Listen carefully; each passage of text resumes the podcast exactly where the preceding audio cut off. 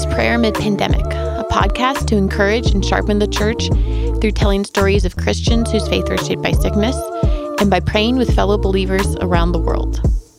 I'm Morgan Lee. Rebecca Naylor spent more than 35 years with the Southern Baptist Convention's International Mission Board's Bangalore Baptist Hospital in Bangalore, India, as a surgeon and working in hospital administration. Was actually a student in junior high school when I became interested in medicine. Uh, I didn't have any background. There was no one in the family. There was no one I particularly knew who was a doctor. But I felt very sure that that was the direction I wanted to go in my life. She worked as a surgeon and in hospital administration at the Bangalore Baptist Hospital. Naylor pursued her medical studies in the late 1960s and early 1970s. She completed surgical training at Southwestern Medical Center and Parkland Hospital in Dallas, Texas, where she was the first woman in general surgery. In 2017, Naylor was named the American College of Surgeons Pfizer Lifetime Humanitarian Awardee. My um, my relationship to Jesus is really my primary identity. So faith has been central in my life since uh, childhood uh, faith should be connected with our work, of course, no matter what is our profession. And surely in medicine, it connects. Um, you know, even as a child, I read about Jesus and his healing miracles in the Gospels. Uh, then, as I studied the sciences, especially, I guess, in the biologic sciences, I became even more convinced that uh, God is the creator, He is sovereign. Um, and prior to becoming a doctor, uh, you know, I hadn't really had exposure to sickness or pain, but I was uh, certain that in the medical profession, my faith was going to be vital and play a very prominent role. What did you know about India before you ended up moving there? Very little. I visited India as a tourist when I was a medical student. I was overwhelmed actually by the numbers of people and uh, the heat and, you know, poverty, and it was overwhelming. I could not imagine ever going there to live, but that is where God placed me. So, for people who are familiar with Bangalore today, many people think of it as a place where a lot of our tech companies are located or multinationals. I'm curious though, what year did you arrive in Bangalore and what did this what did it look like? I arrived there in 1974, which was of course pre-technology days.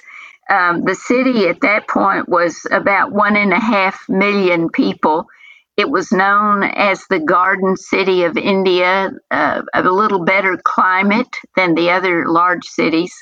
Today, Bangalore is over 11 million.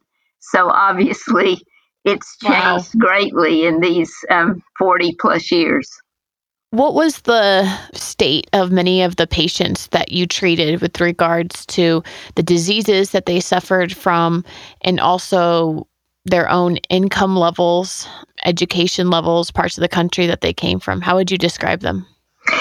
Our hospital cared for all kinds of people. We were there to provide care for the poor, marginalized population, and many of our patients were like that. Um, sometimes they were not literate. Lack of education and money, lack of access to health care often meant that people came to us with their diseases far more advanced and more critically ill because they they waited too late or they could only come at the last minute. Um, and that was always I've always felt sad that so many many people were like that. How would you describe what the first year of that experience was like for you? Um, it was a year of first trying to learn some language and culture. Uh, I did start to work in the hospital immediately. The hospital had been open a few months, um, and the patient load was slowly increasing. Um, so, um, you know, I was busy both professionally, and then, of course, in learning language, um, already making friends and learning the community.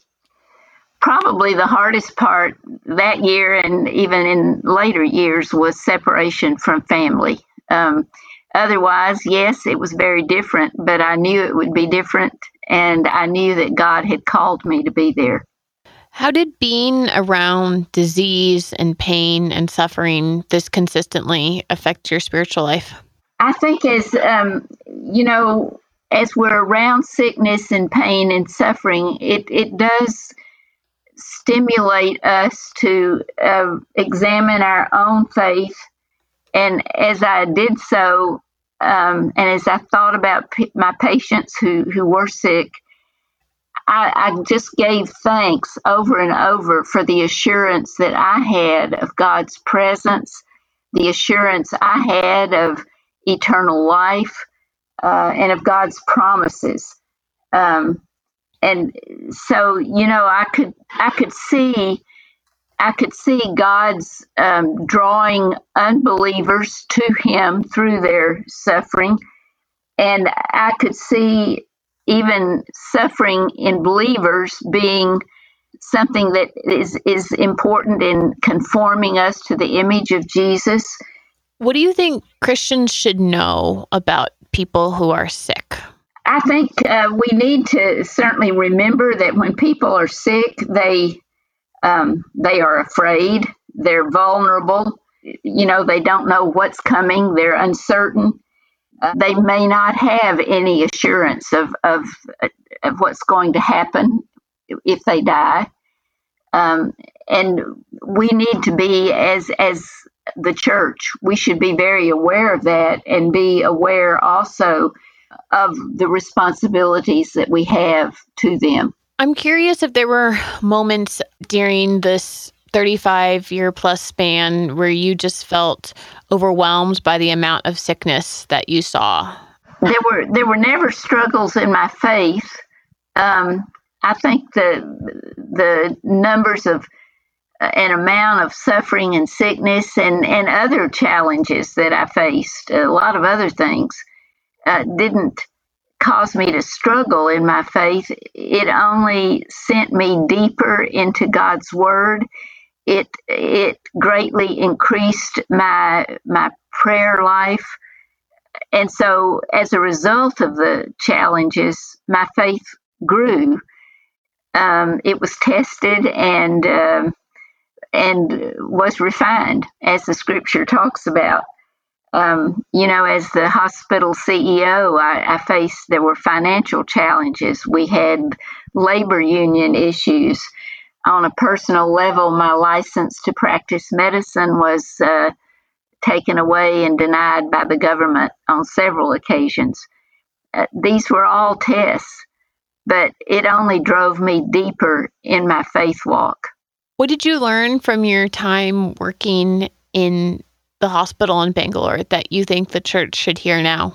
Being a follower of Jesus, I think about God's love for me my response is, of course, love for God, which issues in obedience to Him, submission to Him, and love and service to others.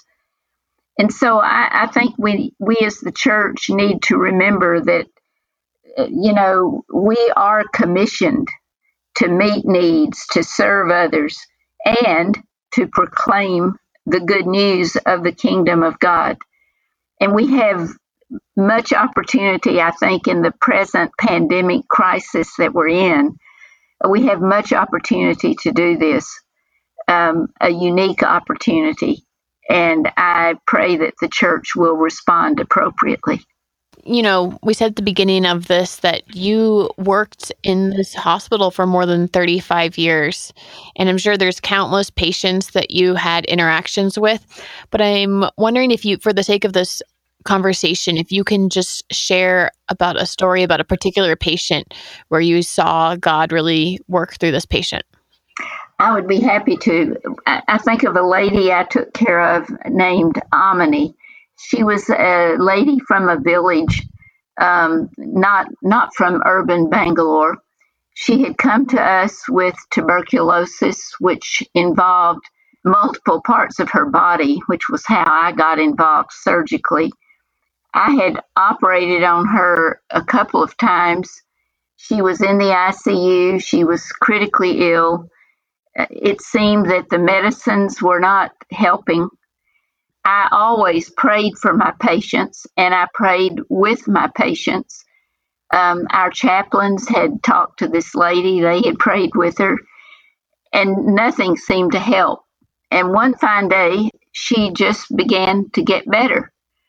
Uh, didn't I didn't have any real explanation for that except that God had intervened. And after a few days, she was back in a regular room. I was making rounds one morning, and she said, uh, I want to sing you a song. I thought, I wasn't sure I really had time to listen to music on morning rounds, but I decided it would be good if I did. And she began to sing about Jesus. And then her story was this She said, When I was in the ICU, I knew that I was dying. I had prayed to my gods, and nothing had happened. And I thought I should pray to Jesus that you and others told me about. And so I did. And I began to get better. And as she told me this, I was thinking, well, I guess she's added Jesus on to her other gods. And then she said, but now it does not matter whether I live or die because I know that I will be with Jesus.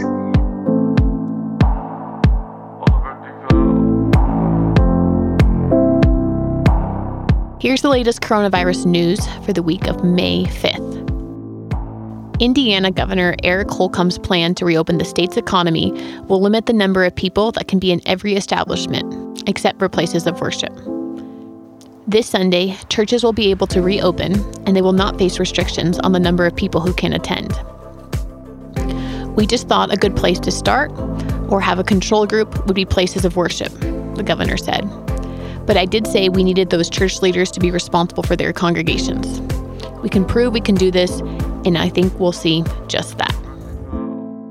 Many German churches reopened this past Sunday. Under the government's guidelines, attendees must wear masks and observe social distancing. Congregants are also banned from singing over concerns that this makes it easier to spread the virus. Last week, as reported by Evangelical Focus, a spokesperson for the German government thanked churches for cooperating with the restrictions, saying that they and other religious communities had been, quote, very responsible and very problem conscious. In Austria, a tweet from Chancellor Sebastian Kurz gave special recognition to churches. Thanks to everyone who stands together and helps, from business to civil society, and especially the religious communities.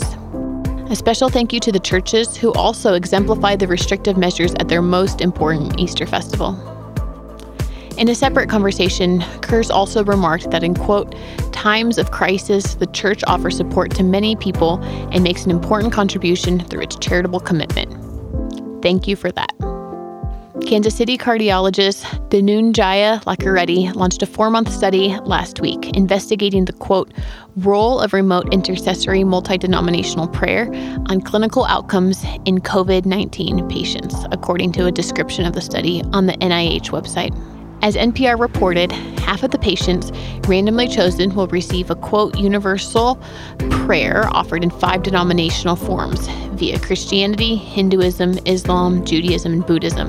The other 500 patients will constitute the control group. All the patients will receive the standard of care prescribed by their medical providers. Lakkireddy has assembled a steering committee of medical professionals to oversee the study. For more church related coronavirus news, please visit the link to CT's website on this in our show notes. Because of the global nature of this crisis, we believe it's important to hear from our sisters and brothers in Christ from around the world. Our prayer today comes from Jorge Toto Bermudez, the General Secretary of the Comunidad Bíblica Universitaria in Uruguay. Hello, friends of Christianity Today. This is Jorge Bermudez from Montevideo, Uruguay, in South America. I'm the General Secretary of the local student movement affiliated to the International Fellowship of Evangelical Students. Let's pray. Heavenly Father, thank you for your continuous presence with us in the middle of this pandemic. Thank you, Lord, for the for the hope that we have that you are in control of history and that we move forward to the moment where our salvation will be completed. Thank you that in Uruguay, even though a small country at the moment we have less than 20 people dead of coronavirus, and our healthcare system has half of its uh, ICU beds available.